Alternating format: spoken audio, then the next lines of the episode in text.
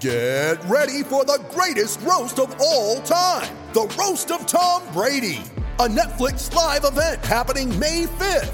Hosted by Kevin Hart, the seven time world champion gets his cleats held to the fire by famous friends and frenemies on an unforgettable night where everything is fair game. Tune in on May 5th at 5 p.m. Pacific time for the Roast of Tom Brady, live only on Netflix. You ready? Showtime. On May 3rd, summer starts with The Fall Guy. Let's do it later. Let's drink a spicy margarita. Make some bad decisions. Yes.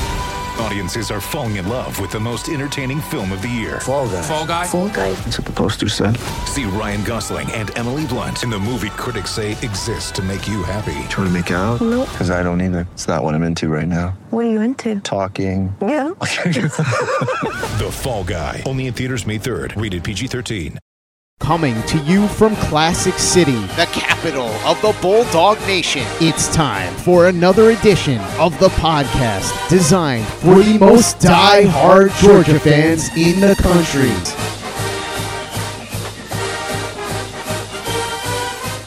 What's up, guys? Welcome back to another edition of the Glory UGA podcast brought to you by our good friends at Alumni Hall, home of the best Georgia gear and accessories that you will find anywhere. You guys know the drill. I'm your host, Tyler, and today on the podcast, we are setting our sights fully 100% on Georgia's matchup with the Kentucky Wildcats. It's another big one between the hedges this week as Kentucky comes calling with its undefeated record in a game that will likely decide the SEC Eastern Division. Guys, college football is so amazing. It's so amazing. I mean, for so many reasons, college football is awesome. But we came into this season bemoaning how terrible the home schedule was. And here we are going into our second straight fringe top 10 matchup between the hedges. I say fringe top 10 because Kentucky's technically not top 10, they're number 11, but come on. For all practical purposes, it's basically a top 10 matchup. But coming into the season, I can see why someone would look at the home schedule and be like, oh, Kentucky, I mean, what? Uh, Arkansas, what? Because I was kind of doing it myself. I got to throw myself in there as well. I mean, they weren't really anywhere close to the top 25 coming into the season.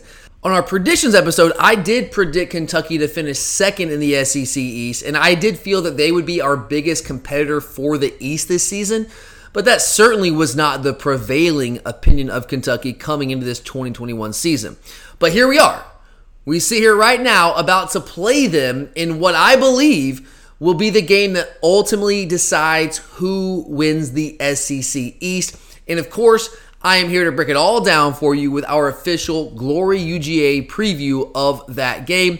But first, if you ever find yourself looking to make a trip to Athens, be it for a football game, a concert, visiting friends or family, graduation for your kids, whatever it might be, make sure to book your stay at the Normal Town Cottage right in the heart of Athens.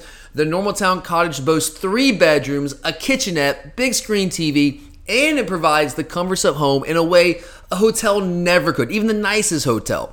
It's immaculately clean, it's safe, it's conveniently located.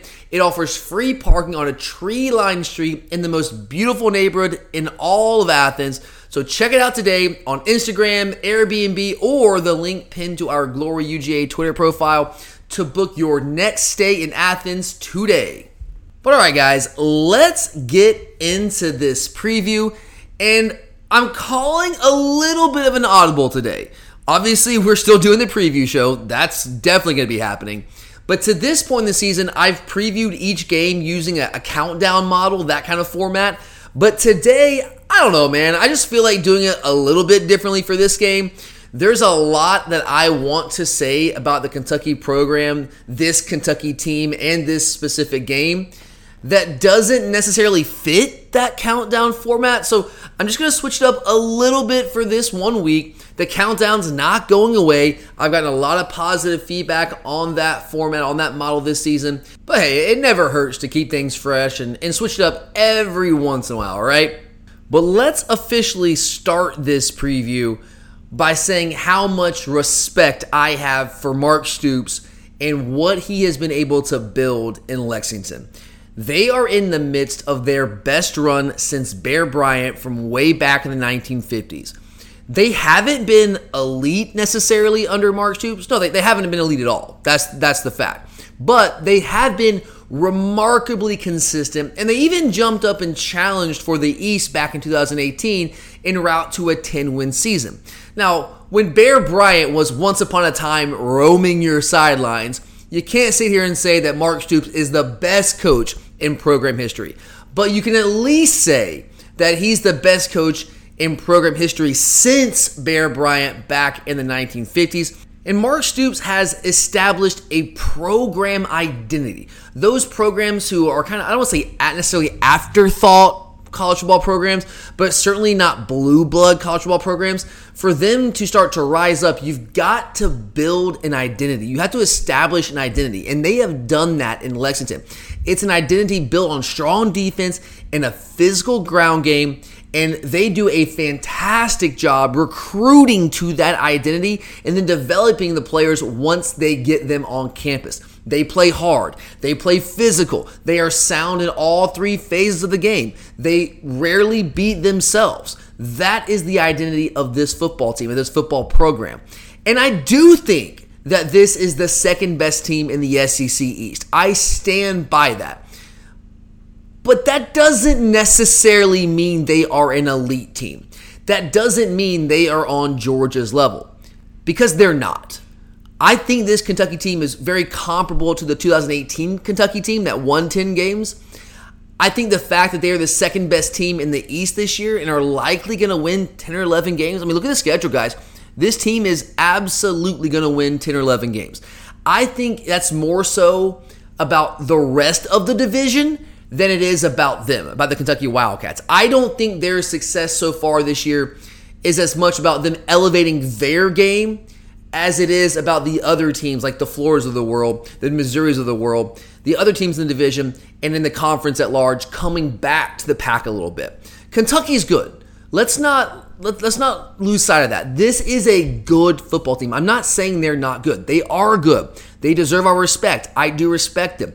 They are 6 0 and they're already 4 0 in conference play with a win at the time over a top 10 Florida program. Florida's not the top 10 anymore, but at the time they were.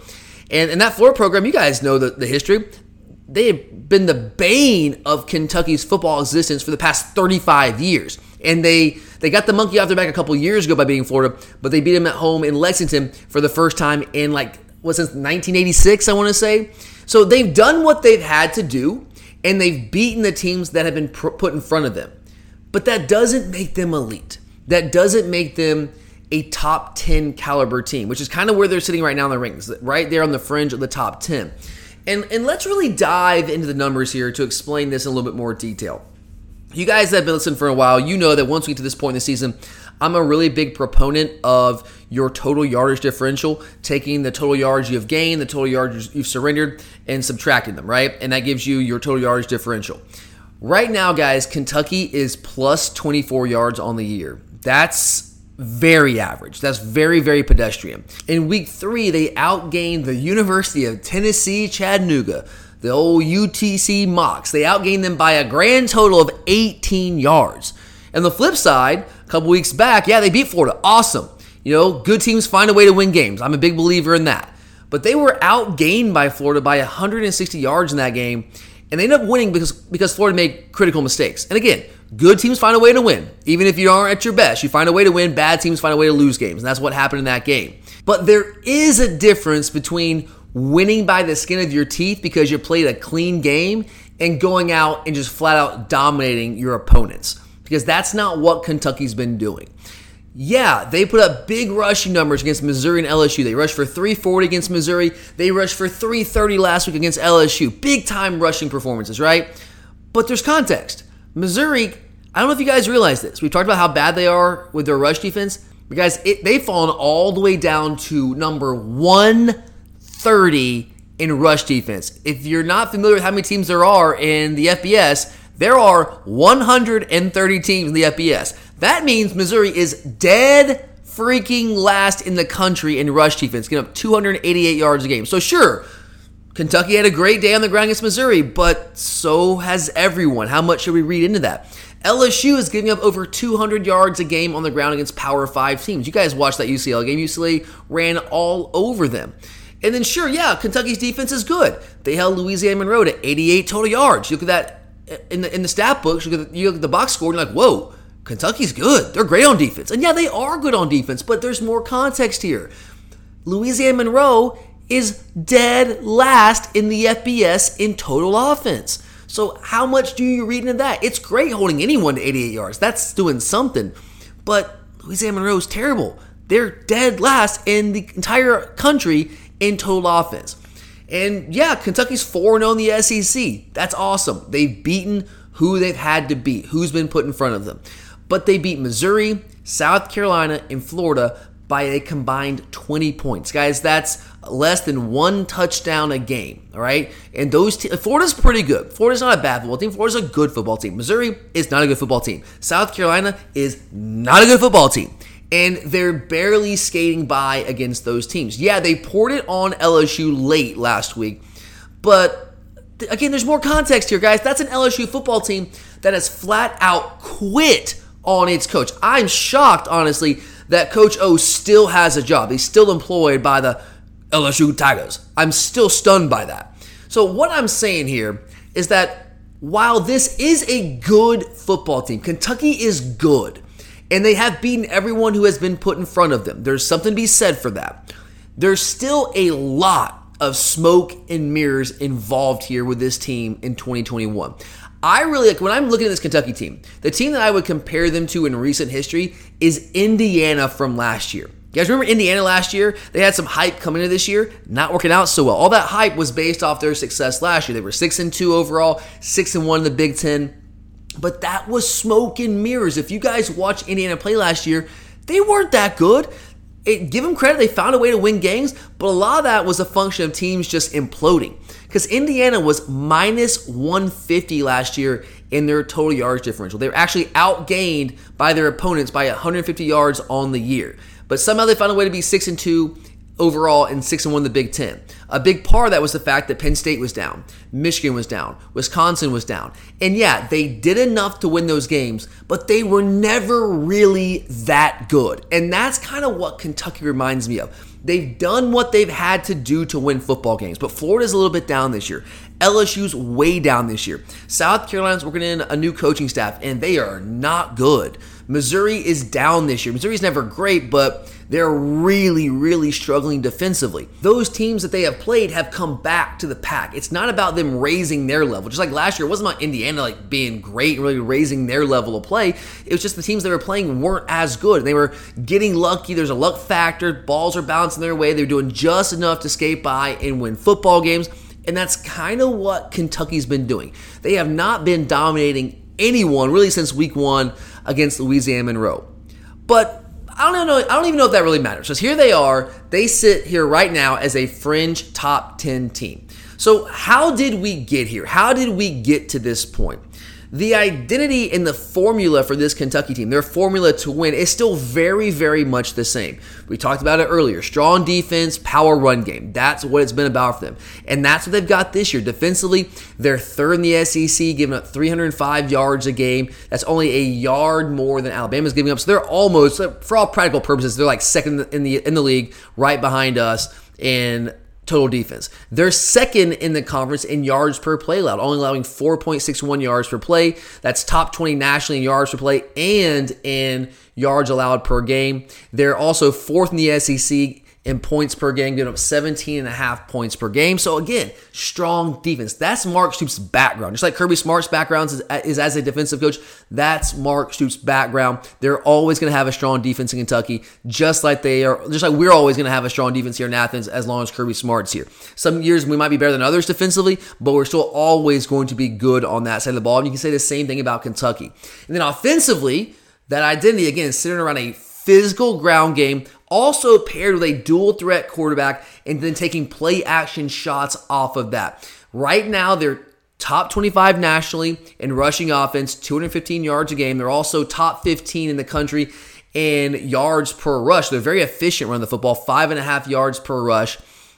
but passing game, yeah, not so much. They're 13th in the SEC in passing offense at 197.7 yards passing per game. So clearly, this is still a team following that same offensive formula. We're going to run the football, power run game, dual threat quarterback. We're not going to throw that the ball all that much. That's not what we're leaning on. But here's what I will say for the passing game. They don't throw the ball often. They don't throw for a lot of yards every game. But when they do throw the ball, they've been relatively explosive in the pass game. They're fifth in the SEC in yards per pass attempt at 8.4. And that's like almost middle of the pack. But when you're 13th in the league, in overall passing offense, but you're fifth in yards per pass attempt. What that tells me is you don't throw the ball very often. When you do, you're biting off chunks. You're trying to bite off chunk plays. And they're also fourth in the league in pass plays of 30 or more yards. They're actually slightly more explosive in the pass game than us. They have 11 plays of 30 more yards in the pass game. We have 10. So we're, we're just right there, about even, but they're comparable to us in terms of how they're pushing the ball down the field. But that's the identity, and that's the formula for this Kentucky team. Strong defense, power run game, play action shots off that, and they are really, really good at doing those things. They know who they are, and they play to those strengths, and there's something to be said about that. Mother's Day is around the corner. Find the perfect gift for the mom in your life with a stunning piece of jewelry from Blue Nile. From timeless pearls to dazzling gemstones, Blue Nile has something she'll adore. Need it fast? Most items can ship overnight. Plus, enjoy guaranteed free shipping and returns. Don't miss our special Mother's Day deals. Save big on the season's most beautiful trends. For a limited time, get up to 50% off by going to BlueNile.com. That's BlueNile.com. When you need mealtime inspiration, it's worth shopping Kroger, where you'll find over 30,000 mouthwatering choices that excite your inner foodie. And no matter what tasty choice you make, you'll enjoy our everyday low prices, plus extra ways to save, like digital coupons worth over $600 each week. You can also save up to $1 off per gallon at the pump with fuel points. More savings and more inspiring flavors make shopping Kroger worth it every time. Kroger, fresh for everyone. Fuel restrictions apply. You're a podcast listener, and this is a podcast ad. Reach great listeners like yourself with podcast advertising from Libsyn Ads. Choose from hundreds of top podcasts offering host endorsements, or run a reproduced ad like this one across thousands of shows to reach your target audience with Libsyn Ads. Go to libsynads.com now. That's L I B S Y N ads.com. But all right, let's dig a little deeper here. And I want to dig deeper into the offensive side of the ball. We're going to do the defense here in a minute, but let's start offensively, okay? So, offensively, they brought in a new coordinator. They got rid of Eddie Gran last year. He is a long time coordinator there under Mark Stoops at Kentucky. Things were working out. The fan base had turned against him, so they got rid of him. I think he's actually still with the program in some capacity. He's just not their offensive coordinator anymore. And they bring in Liam Coen from the Sean McVay tree in the NFL to be their new OC. And he's done a really good job with this Kentucky team. He's continued to build off of the identity that they had already established before his arrival. And, and, a big part of that is that that's what their personnel is built to do right now. I don't know if he wants to keep it that same identity long term, but that's what they have on hand right now. So you kind of have to lean into it. And I respect that. I think that's smart. You kind of build what you do offensively or defensively, whatever side of the ball, around the personnel that you have on your on hand. That's good coaching. So they're not running the true Sean McVay Rams offense. They're not doing that. But there are elements of it that they have weaved throughout their playbook. The core identity, as I just said, is still the same. It's still the same in terms of their desire to want to run the football. But Coen is very creative in how he schemes up the run game. They do some really cool stuff. They're very heavy in their use of pre snap shifts, pre snap motions to out leverage defenders, to get defenders out of position, and, and also force the defense to communicate. One of the hardest things for defenses to do in college football is communicate. You only have a split second now with teams with how they run tempo to be able to communicate any changes. When the offense shifts and they motion, it changes things and it changes responsibilities at times. So you have to be able to communicate that, and forcing defenses to have to do that consistently can create big play opportunities. Because really, where you hit a lot of your big plays, sure, it's great to beat somebody one on one if you can force man coverage. That's awesome. But you know what? You can also beat teams and create explosive plays when they just blow assignments. And you don't have to just wait on them to do that for you. You can put them in situations where you force them to blow assignments by how you use pre snap shifts, motions to force them to communicate. So they're really adept at that. And they're also really adept at creating run lanes for the backs to run through by using motion and shifts to out leverage defenders and get those guys out of position. It's a really, really well schemed run game. They'll do some gap scheme stuff where they're trying to run power right at you. They'll do some split zone stuff. They'll do some inside zone, some outside zone. They'll do jet sweeps with Wan'Dale Robinson. They'll do some quarterback run game. They have a variety of things that they build into their run game and they attack you in different ways on the ground. And I, I'm really impressed by what I've seen from Liam Coen to this point in how he schemed up this run game. And then when you have a back like Chris Rodriguez, one of the best offensive lines in America, with multiple, multiple future NFL players on it, and a dual threat quarterback, you can really make it tough on defenses to stop the run game. You really can. And let's talk about some of these these players, this personnel here. Chris Rodriguez, just mentioned him, right? Chris Rodriguez is the best back in the country that no one talks about. I'm not saying he's the best back in America. I think that goes to Bijan Robinson right now. He has the title for that right now. But Chris Rodriguez is awesome, and no one really talks about him on the national stage. 5'11, 225 pounds. He's currently leading the SEC in rushing. He's top five in the country, averaging 128 yards a game on the ground. He's a very tough, physical runner, a la Benny Snell. Remember that game, that name from a couple years ago, right, guys? In fact, they call him Little Benny because he's very, very similar in his skill set to Benny Snell. He does have a bit of a fumbling issue, but he fits this team. He fits its identity and he has been incredibly productive for them. Even going back to last year, I believe I remember correctly, he was the second highest rated returning running back in the country according to Pro Football Focus and their grades. However, they do the grades, who knows how they do the grades? But according to them, he was their second highest rated returning running back this season.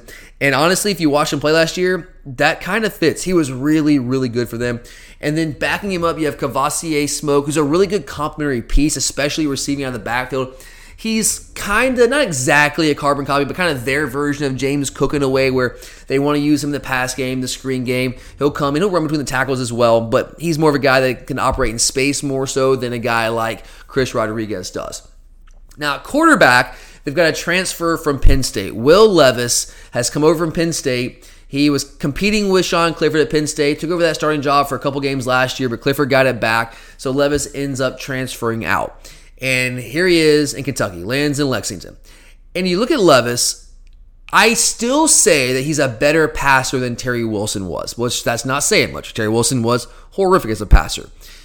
But he's still a better runner than he is a passer. He's better as a passer than Terry Wilson was, but he's still a guy at quarterback that I think is a better runner than he is a passer. He is big and he is physical himself, very much like Chris Rodriguez. He's 6'3, 235. I think he's more of a KJ Jefferson type runner than he is like a Bo Nix guy who's going to run around. He's a dual threat guy, can create with his legs but he doesn't like run around and, and do the backyard bow type stuff where he's escaping pressure and he's just out there improvising. And that's not really what he what he does. He's more of a downhill physical runner, and he's got good speed as well. But he's certainly much more in the vein of a KJ Jefferson than he is like a, a Bo Nix or like an Emory Jones type guy.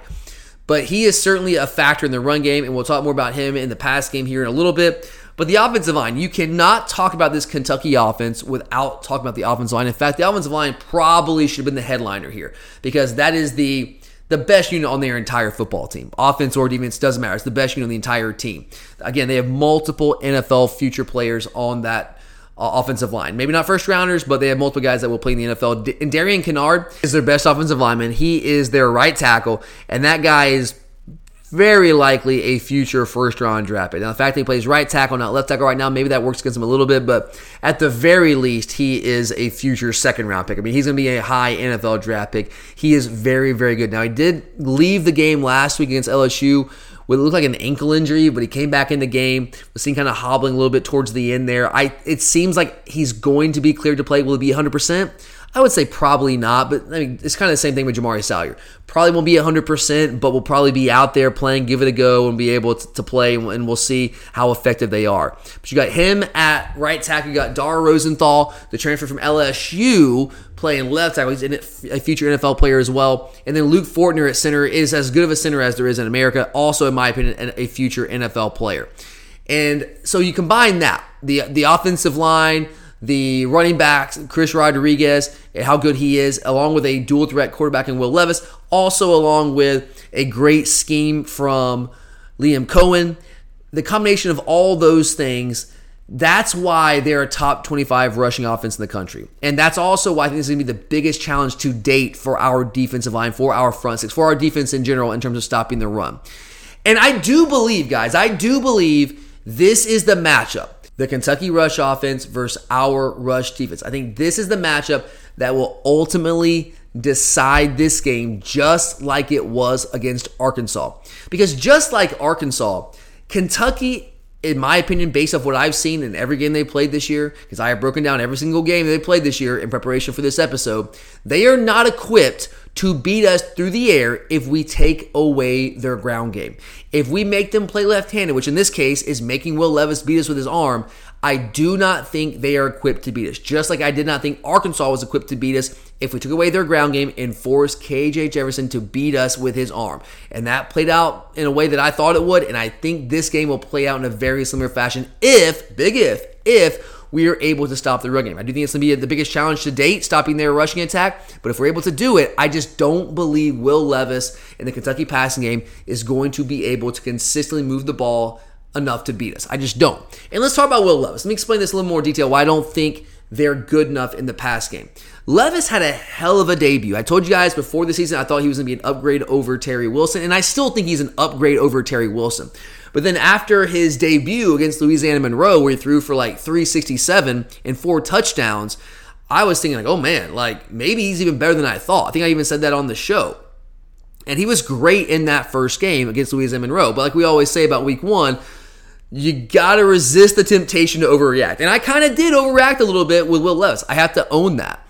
And then he also threw for 254 and two touchdowns, although he did have two picks in that game against Tennessee Chattanooga, a game that they had to sweat out whether or not they were going to win that game late. They ultimately, obviously, did end up winning it, but it was a game they had to sweat out. So, great debut.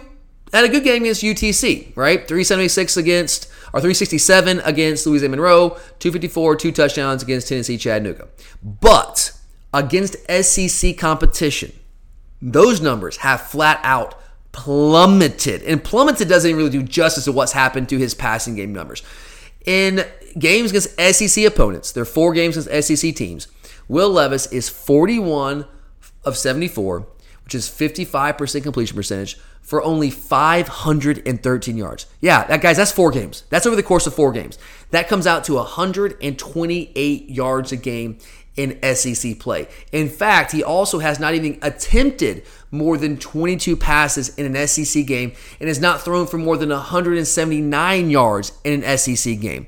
Now, even if you include their non Power 5 games against Tennessee Chattanooga, against Louisiana Monroe, their passing offense is still only 97th nationally.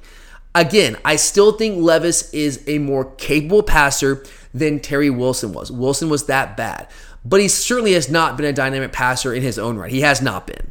He certainly has not been. Now, the one saving grace they do have in their passing game is that they do have a dynamic playmaker at wide receiver, very much in the mold of Lynn Bowden in Wan'Dale Robinson, the guy that transferred in from Nebraska's former Mr. Kentucky football player, left, went to Nebraska. Things didn't work out there, obviously, with Scott Frost. He comes back home to Kentucky, and he is now like their new Lynn Bowden. That's basically what he is. And he is flat out, straight up, 100% electric with the ball in his hands. And they do a really good job. Liam Coen, again, doing a really good job of finding creative ways to get him involved and to get him his touches. They'll, they'll work him in the screen game. They'll take some vertical shots with him. They'll work him uh, in the run game a little bit with like jet sweep, and that kind of motion, that kind of stuff. They're finding ways to get him the ball and really get him in space. That's really where he's at his best.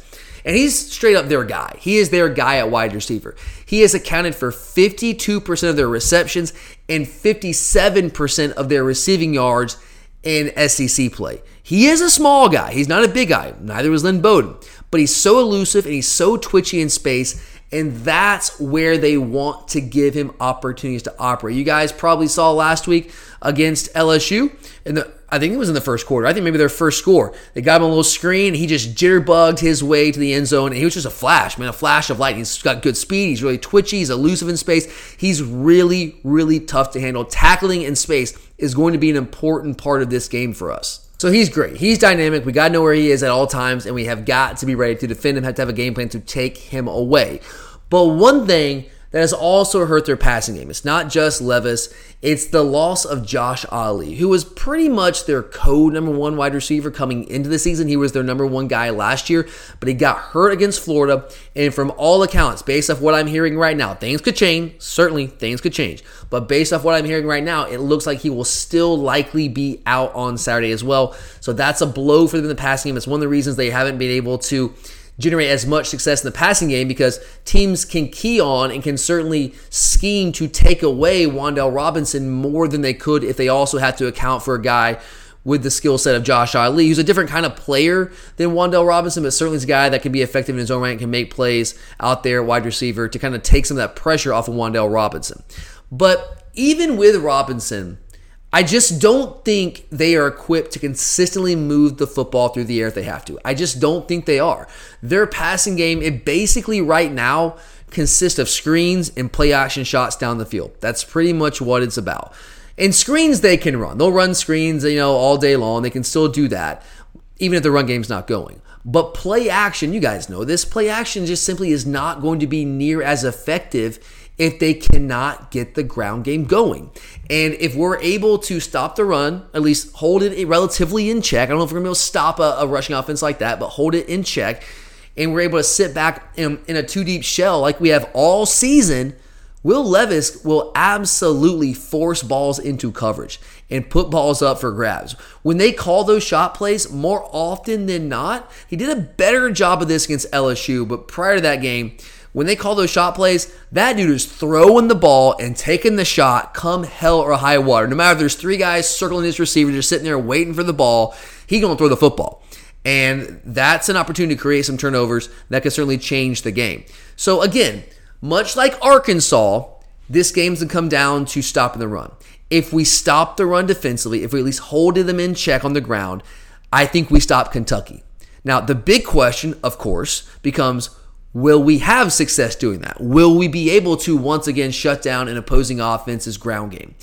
And as I said earlier, I do think this is the biggest challenge to date for our defense in terms of the run games that we have faced. If you look at it from a personnel standpoint, at running back, the offensive line, even at quarterback as well, with how he's able to run the football, and schematically what Liam Coen does to scheme things up, I do think this is going to be the biggest challenge today that we've had to face in terms of stopping a run game. But I still can't get around this, guys.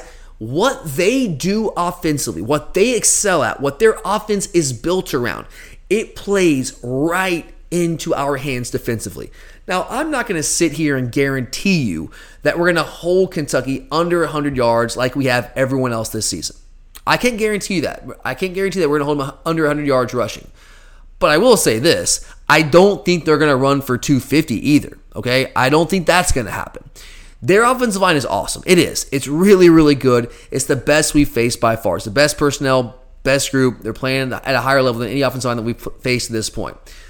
But our defensive line and our group of linebackers is also by far the best group they have faced. The flip side is true as well. This is going to be the best group we face. We're going to be the best group they've also faced. We can't ignore that. And I think a big key here in terms of stopping the run is will Jordan Davis be able to force double teams like he does basically each and every week. I know it sounds crazy on the surface because everyone's basically had a double team Jordan Davis and they still can't really move him at all, but it wouldn't completely shock me to see Kentucky come out and at least just experiment, just see, just try it and see if center Luke Fortner can handle Davis on his own.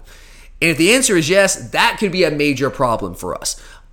But I don't think the answer is going to be yes. I don't think that he will be able to do that. And if Jordan Davis is able to once again force those double teams, it's going to make life very difficult on this Kentucky ground game. It really is, because we're just so good everywhere else. If you're doubling Jordan, someone else, you're blocking straight up. And guys, I don't know if you've noticed, but no one has been able to block Jalen Carter all year. Very few people have been able to block Devonte Wyatt on any sort of consistent basis all year.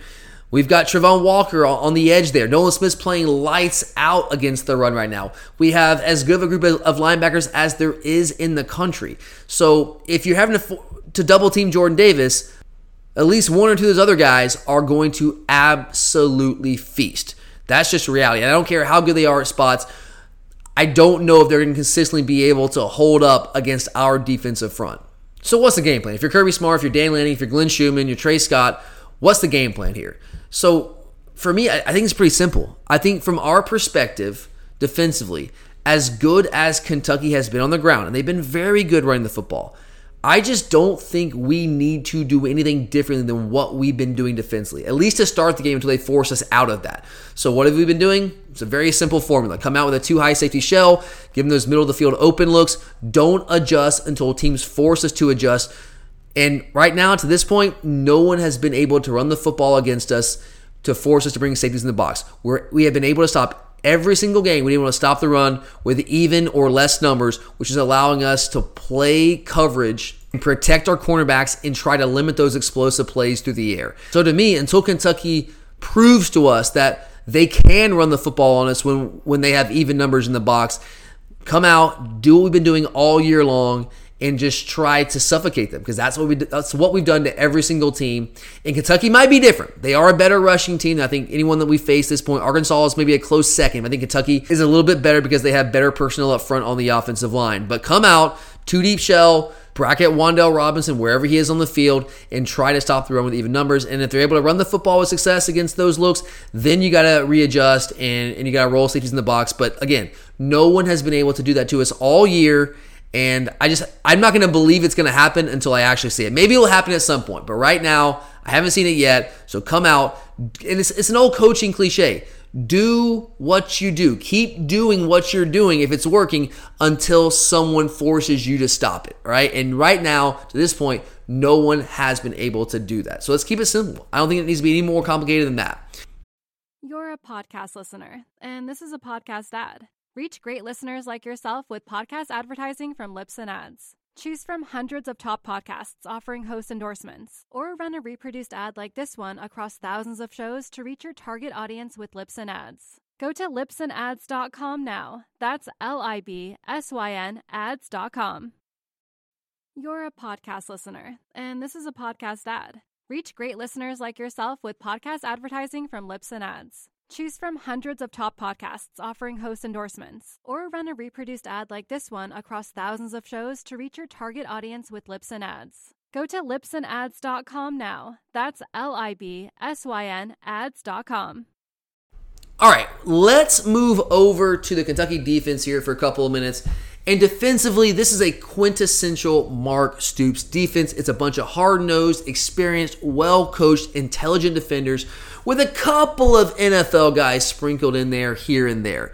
But the big news this week is that the Wildcats are going to be without their two best defensive linemen. They lost Marquan McCall earlier in the year. He's not out for the entire year, but he's still going to be out this week. Mark Stoops confirmed that in his Monday press conference. He also confirmed that their other awesome defensive lineman, Octavius Oxendine, got hurt last week against LSU, and he is. He is out for the year. So they're without McCall and Oxendine right there in the interior of that Kentucky defense, and that hurts them. That's a huge blow. It's a huge blow for anyone, but they don't really have the depth that like a team like we have. Like if we lose guy, I mean I don't even want to say it, but if we lose any of those guys up front, I'm not saying it wouldn't hurt. It would hurt, but we have a lot more depth than most teams in the country. We're more equipped to withstand some of those injuries like we have at other positions throughout the, the season to this point.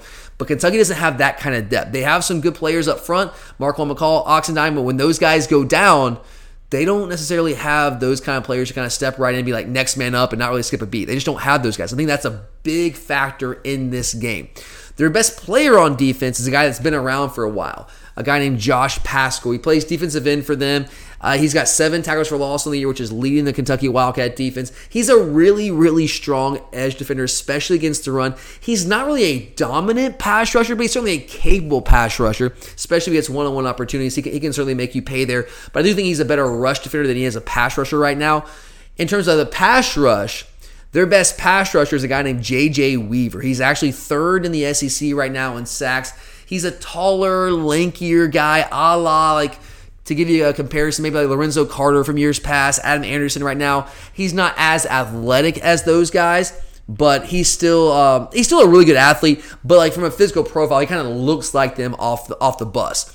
He's got a really good first step get off. He can play in space. Again, he's not as athletic as Lorenzo or, or Adam are, but he's a guy that they certainly use in space at times. They can do some different things. Got a little bit of versatility there uh, coming off the edge. But he's not a great run defender, kind of like Anderson. Anderson's an outstanding pass rusher. He's gotten better as a run defender, but he's still not an elite run defender. And I think you can say the same thing about J.J. Weaver. Me personally, if I'm Todd Monken, I would identify where he is on every snap and I would run right at him all day long. You don't want to run into Josh Paschal. Run at J.J. Weaver. That's who you want to attack in the run game. But overall, if you look at this Kentucky defense, they're really balanced on defense. You don't hear that term utilized much with defenses. Usually, balance is kind of used in conjunction with offenses, like in terms of having like equal effectiveness or equal production with the, the run game and the pass game. But I think defenses can also be balanced.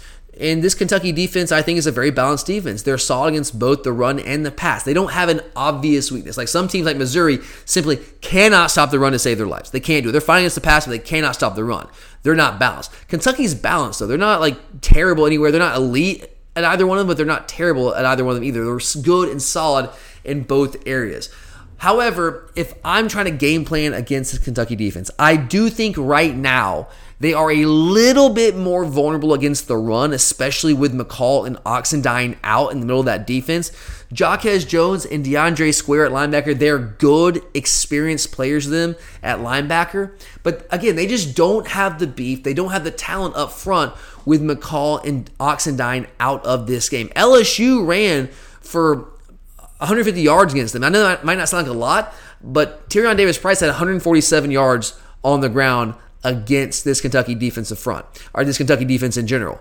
And you might be saying, well, that's not all that much. But guys, LSU, if you've been watching them all year, they can't run the football. They were they're still right now 127th nationally in rushing offense. That's been a major problem for them all season. And they had by far their best rushing day of the season against this Kentucky defense without McCall and Oxendine going out late in that game. I mean, LSU had a 100 yard rusher for the first time all season. So if LSU is able to do that, I do think we can have some success against this this Kentucky defense on the ground. I also think we can have some, some success through the air. And, and I honestly, I do think that we will likely end up throwing it more than 21 times like we did last week or 11 times like we did the week before against Arkansas.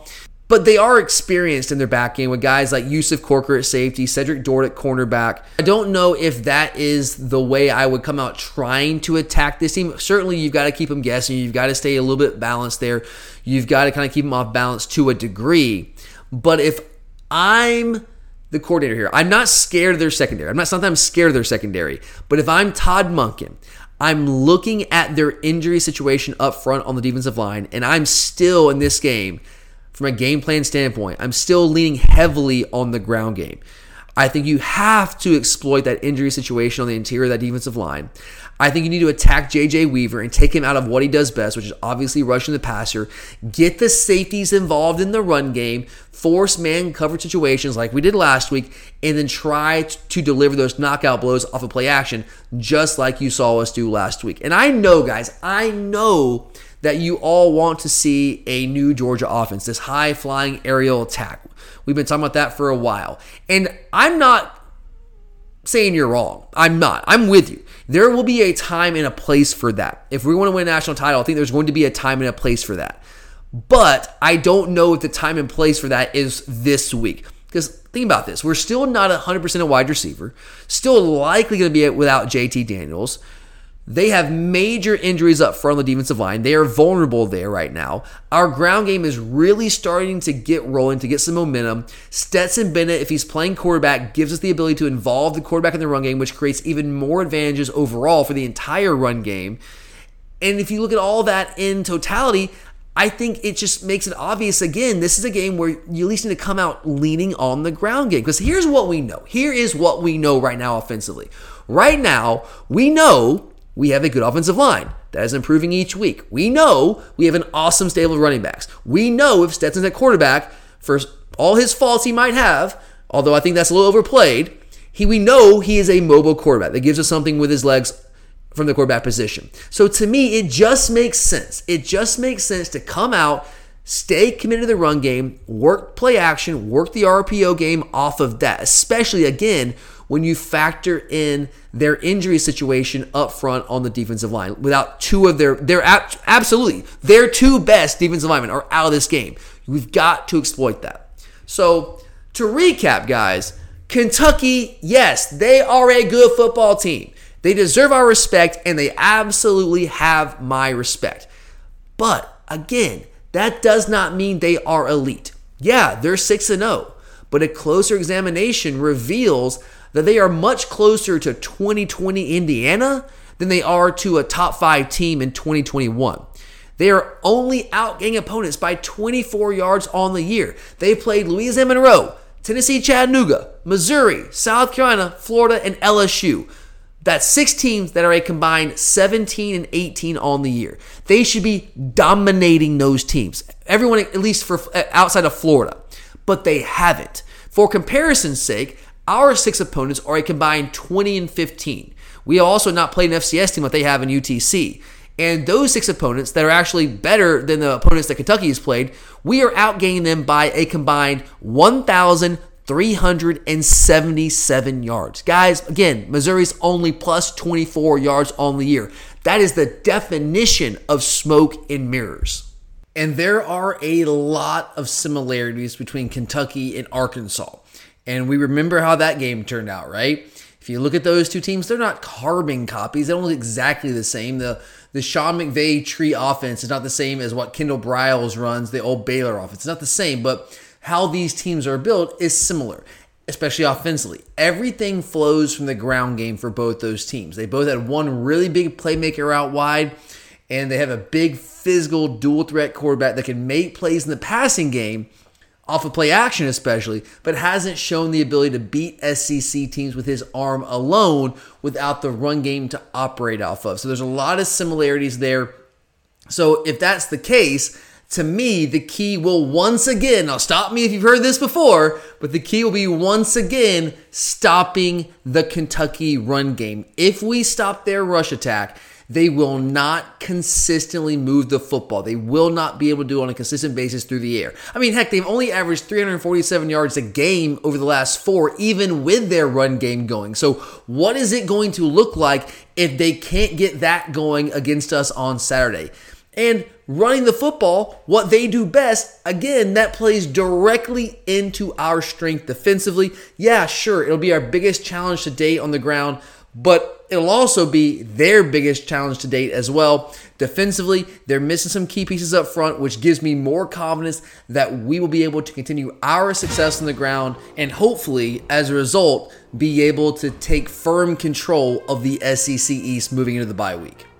But all right, guys, that does it for me today here on the Glory UGA podcast. Charlie and I will be back to wrap up the week on Thursday with our picks of the week episode. And on that episode, I will give you my official game prediction and talk one last time about this matchup between the dogs and the cats on Saturday. But thanks for listening, guys. We always appreciate that. I'm Tyler, and as always, go dogs!